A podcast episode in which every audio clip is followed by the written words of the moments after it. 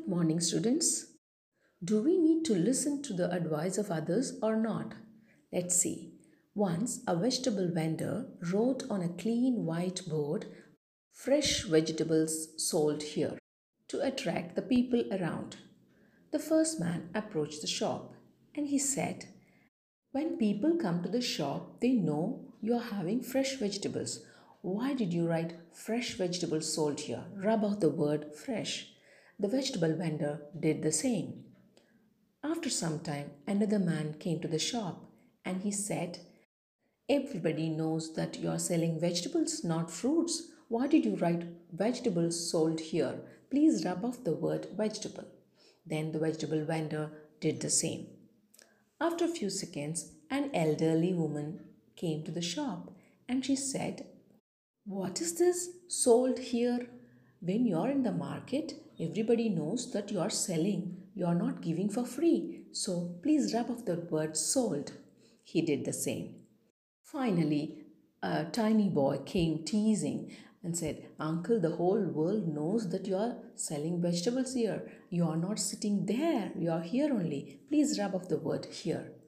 At last, he rubbed that word also. In the noise of others, we should not lose our voice. Let them give advice, let them give their opinions and suggestions. Use all these to navigate. But don't lose your voice. Find the real intention with your determination and confidence, move forward. Thank you and have a nice day. Happy morning to all of you. Do you know about Arunima Sinha, female amputee who climbed Mount Everest? On April 12, 2011, Arunima Sinha was thrown off from a moving train by thieves for trying to stop them from snatching her chain. She was seriously injured. To save her life, doctors had to amputate her left leg below the knee. While in hospital, she resolved to climb Mount Everest. She was inspired by cricketer Yuvraj Singh, his successful battle against cancer. She felt that if he could get back into the Indian team, she too could do something with her life. Let us listen to her words. I realized that I had to do something in my life so that people would stop looking at me with pity. I spoke to my elder brother and my coach about climbing the Everest, and they encouraged me. Arunima trained under Bachendri Pal and the first Indian woman to conquer the Everest. Arunima reached the summit of Mount Everest on 21st May 2013. She became the first woman in the world to conquer Mount Everest on an artificial leg. She nearly took 52 days to reach the summit. Her mental strength and willpower helped her defy all odds. She is now an inspiration for millions. Thank you and have a wonderful day. Good day, listeners. Imagine you had a bank account, okay, that deposited 86,400 each morning. The account carries over no balance from day to day, allows you to, to keep no cash balance, and every evening cancels whatever part of the amount you had failed to use during the day. What would you do? Draw out every dollar each day? We all have such a bank, its name is time. Every morning it credits you with 86,400 seconds. Every night it writes off as lost whatever time you have failed to use wisely. It carries over no balance from day to day. It allows you no overdraft, so you can't borrow against yourself or use more time than you have. Each day, the account starts fresh. Each night, it destroys an unused time. If you fail to use the day's deposits, it is your loss and you can't appeal to get it back. There is never any borrowing time. You can't take a loan out of your own time or against someone else.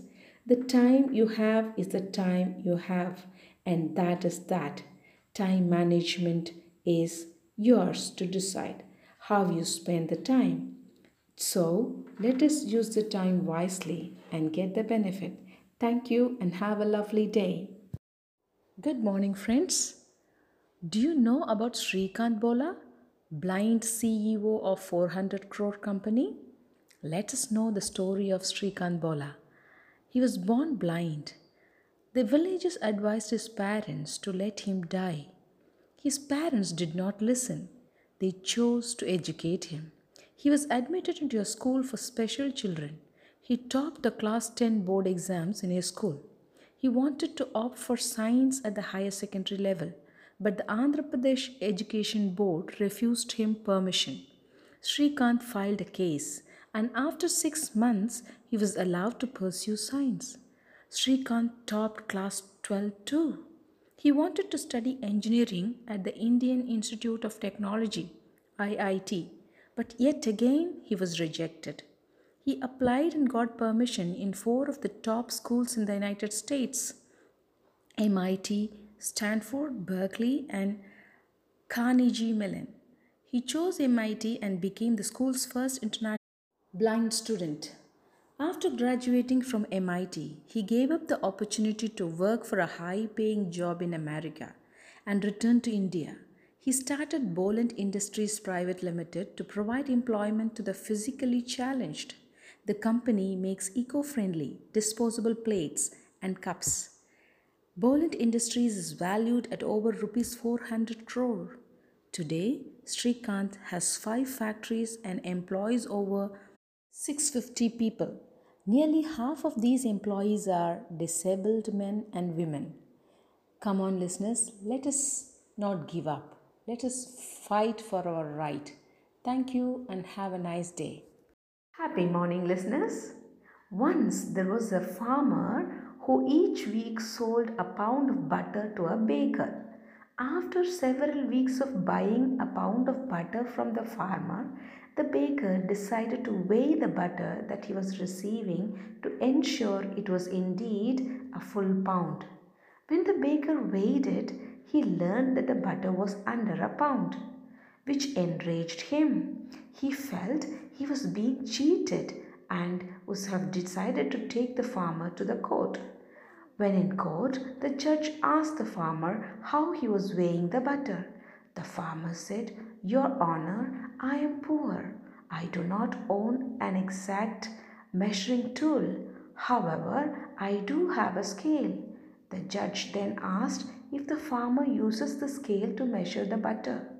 The farmer said, Your Honor, I have been buying a one pound of loaf of bread from the baker since long before he began purchasing butter from me. Whenever the baker brings bread for me, I put it on the scale and then measure out the exact same weight in butter to give him in return. So, if the baker is not getting a pound of butter, he is also not giving a pound of bread like he promised. The moral you get what you give. If you try to cheat others out of what you promise them, you will be cheated in return. Thank you and have a fantastic day. Good morning, listeners. Let us talk about keeping a gratitude journal. Every night, spend five minutes writing down things you are grateful for. If you want to conduct your own experiment, spend the week before you start writing down how much sleep you get. The following week, keep a gratitude journal and in the morning, write down how much sleep you got. If there is any improvement, please go ahead with this idea. Thank you and have a nice day. Good morning, listeners. There is a story about a king in ancient times who wanted to honor a person who made the greatest contribution to society. All kinds of people came, including doctors and entrepreneurs, and they all presented their cases for receiving the honor. The king was not impressed. Finally, an elderly person with a glow on his face walked in and said he was a teacher. The king came down from his throne and bowed to honor the teacher. It is the teacher who makes the highest contribution in shaping the future of society. If you are a teacher, proud to be a teacher. Thank you and have an excellent day. Good morning, listeners. Once a peacock was dancing on a rainy day While he was busy admiring his plumage, his rough voice reminded him of his own shortcomings. All the joy beaten out of him, he was almost in tears. Suddenly, he heard a nightingale singing nearby.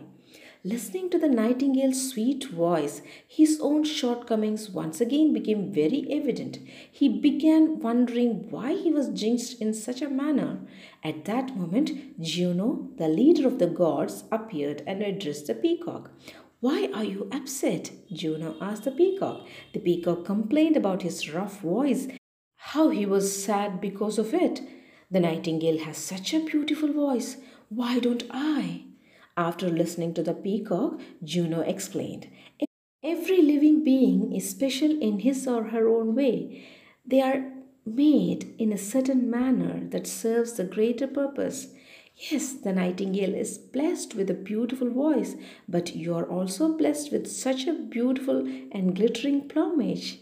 The, the trick is acceptance and making the most of what you have. The more of the story self acceptance is the first step to happiness. Make the best of what you have rather than being unhappy about what you don't. Thank you and have an incredible day. Good morning, listeners. Here is a beautiful story for you. Once a professor entered the classroom with a glass jar, rocks, pebbles, and sand. The students were amused to see what was he up to. First, he started filling the rock parts into the jar until he couldn't add any more. He asked the students if the jar was full and everybody nodded yes. Then he started putting the pebbles inside the jar which went inside through the small gaps and he shakes the jar to allow the pebbles to get into those vacant spaces in between the rocks. He asked the same question again to the students and they again said that the jar was full. Finally, he poured the sand inside the jar, which went through the minute gaps and got filled in the jar. The professor explained that this is how you should set priorities in life. Rock is like your family, while pebbles are like your career, while sand is like the least priorities in life and unnecessary quarrels and egos. If you put sand on the jar first, it will get easily filled up, leaving no space for rocks and pebbles. The great moral is you should identify your priorities in life and develop a good strategy to work towards fulfilling it rather than wasting your time and effort on unnecessary aspects of life. Thank you and have a lovely day. Happy morning to all of you. There was once a boy who was growing up in a very wealthy family. One day, his father decided to take him on a trip to show him how others lived who were less fortunate. His father's goal was to help his son appreciate everything that he has been given in life. The boy and his father pulled up to a farm where a very poor family lived. They spent several days on the farm, helping the family work for their food and take care of their land. When they left the farm, his dad asked his son if he enjoyed his trip and if he had learned anything during the time they spent with the family. The boy quickly replied, It was fantastic. That family is so lucky. Confused, his father asked what did he mean by that.